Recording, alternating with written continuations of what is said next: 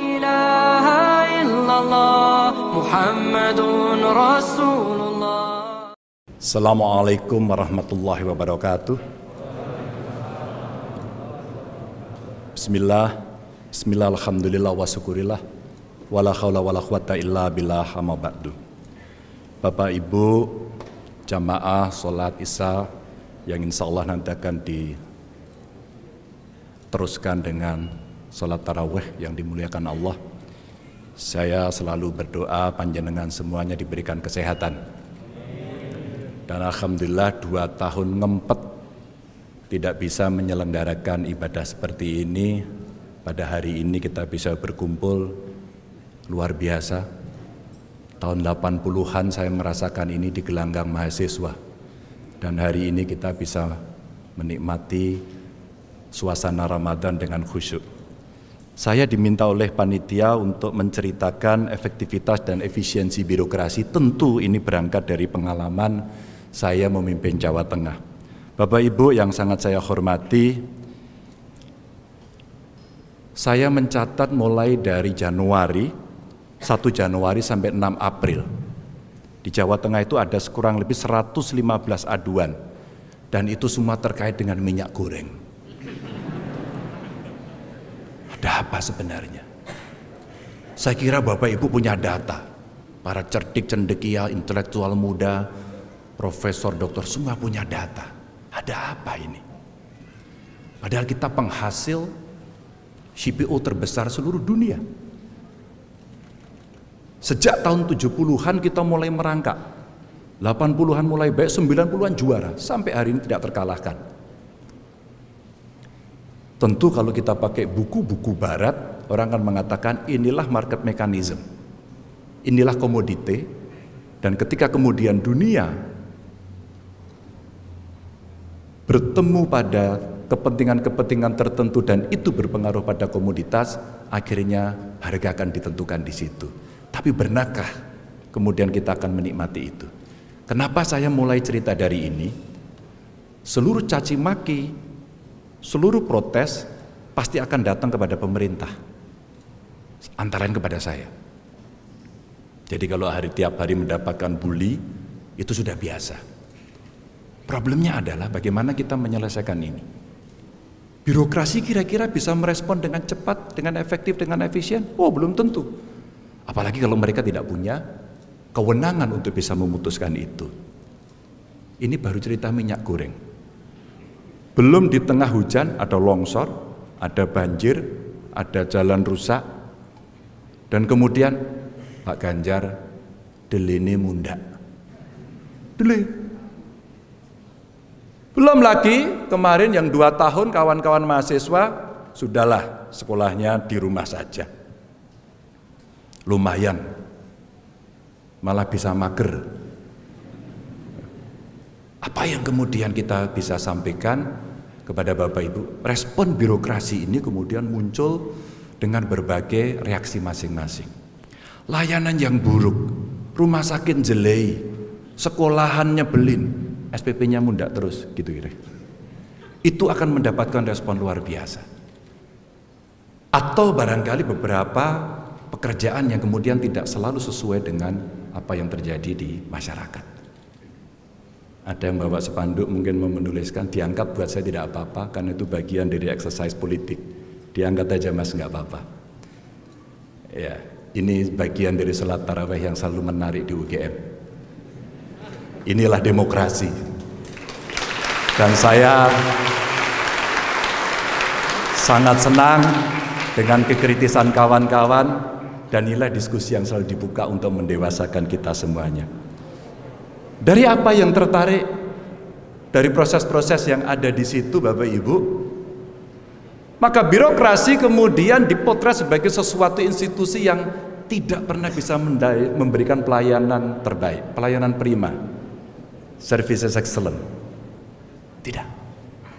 Maka apa yang terjadi? Saya coba survei awal-awal jadi gubernur. Apa yang kemudian membuat masyarakat merasakan nyaman? Ternyata hanya tiga Bapak Ibu. Layanan yang mudah, layanan yang murah, layanan yang cepat. Itu aja. Kalau kami bisa diberikan kemudahan, kenapa kami diberikan kesulitan? Kalau kemudahan itu bisa diberikan kepada kami, bo iyao, SOP-nya semua dirubah. Maka kacamata birokrasi hari itu mesti berubah pikiran. Dan itu terjadi ketika kemudian teknologi informasi masuk dan hari ini dalam konteks demokrasi semuanya serba bebas. Bener apa ra penting. Yang penting sekarang suara dulu. Dan seluruh jejaring itu digunakan untuk mereka bisa menyampaikan aspirasinya. Itulah yang terjadi. Saya belajar betul dari pengalaman salah satu rumah sakit yang ada di Jawa Tengah, tepatnya Rumah Sakit Margono yang ada di Purwokerto. Pak Ganjar saya mau lapor Pak. Saya mau minta selimut untuk ibu saya yang lagi sakit, kenapa ditolak? Hanya karena sedang terjadi pergantian atau shift petugas. Di video dan dikirimkan. Ini dunianya. Masuk medsos saya, dan kemudian mereka menyampaikan protes itu. Saya hanya telepon saja, Pak Dirut tolong diperiksa. Sejak kejadian itu, reform terjadi, orangnya kena penalti. Kena punishment.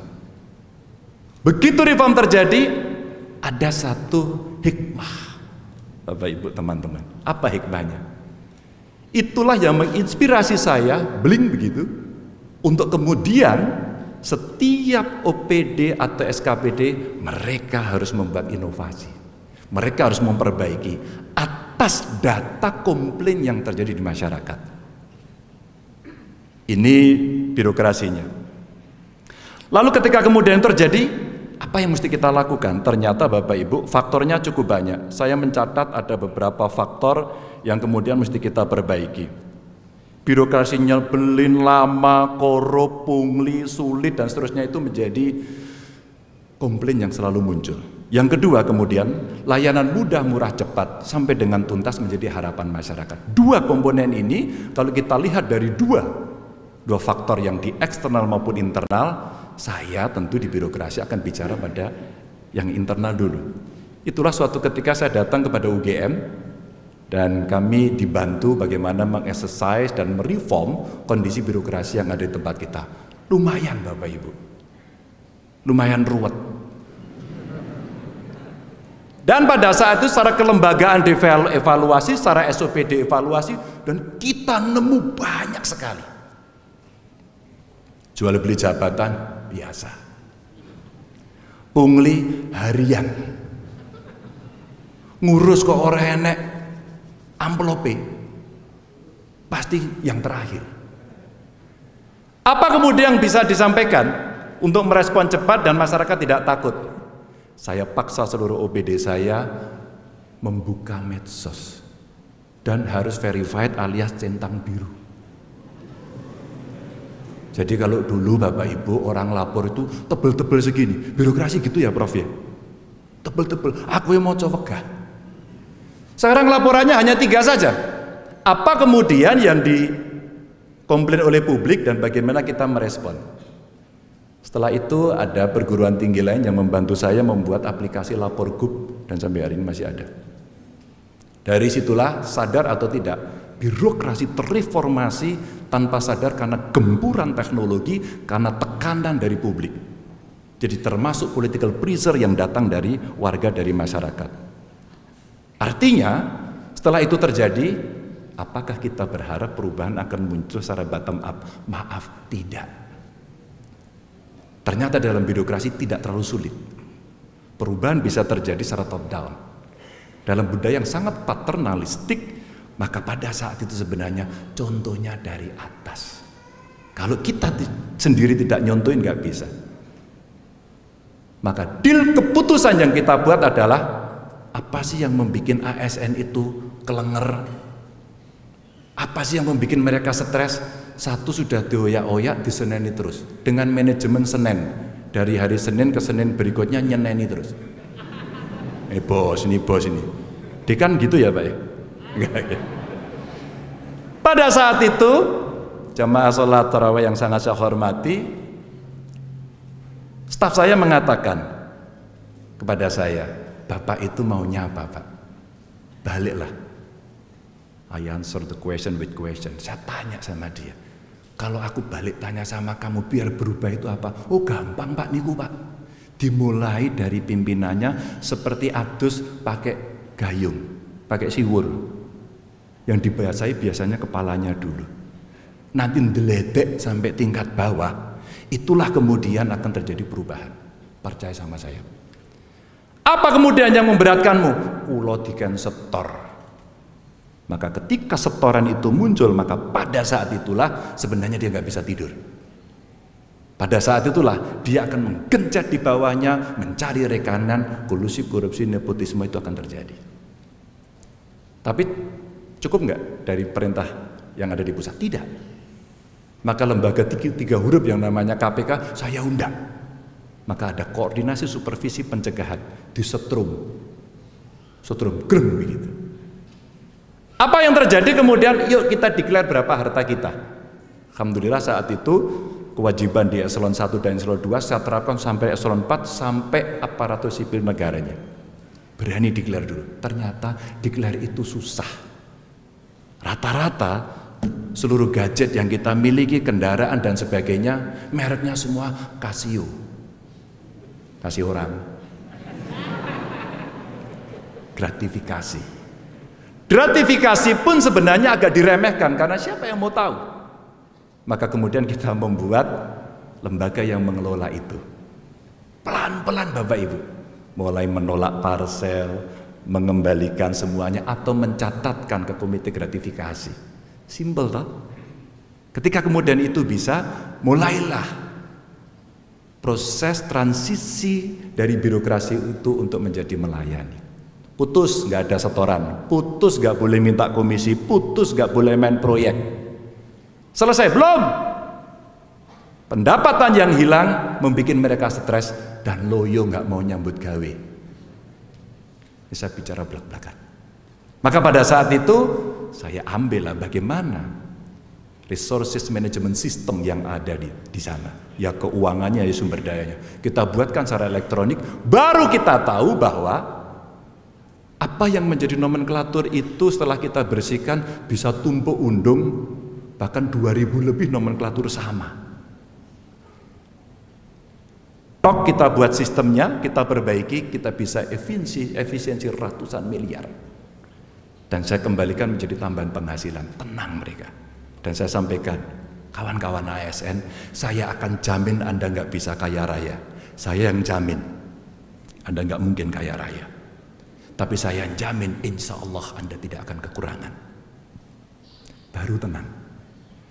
Maka pada saat itu kemudian achievement motivationnya kita dorong untuk dia berprestasi dengan target-target baik personal maupun institusinya. Maka pada saat itu teman-teman birokrasi melayani ini mulai kita dorong dan kita uji coba.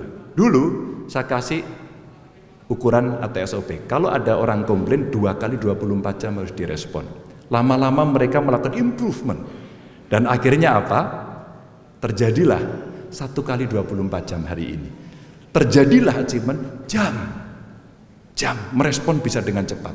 Akhirnya mereka mencoba berlomba-lomba untuk mereform karena catatan-catatan penampilan mereka, performan mereka dalam bekerja ada dalam catatan BKD. Akhirnya ketika mereka harus duduk dalam jabatan tertentu, nggak perlu nyogok, nggak perlu jual beli jabatan, silakan Anda ikut kontestasi secara terbuka yang terkenal dengan lelang jabatan. Alhamdulillah, karena waktu itu saya juga ikut merumuskan undang-undang ASN. Sayang tidak banyak yang menggunakan. Maka kampus kita ajak, tokoh masyarakat kita ajak untuk melakukan review. Dari sinilah kemudian layanan publik, pengawasan, lalu ada akuntabilitas, kelembagaan, tata laksana, SDM yang mesti dikembangkan sampai deregulasi dan manajemen perubahan kita masukkan di sana. Hasilnya saya pikir cepat, ternyata tidak. Sampai hari ini saya sudah 9 tahun diberikan amanah untuk memimpin Jawa Tengah, baru terasa. Sehingga kira-kira dua bulan yang lalu saya betul-betul bangga.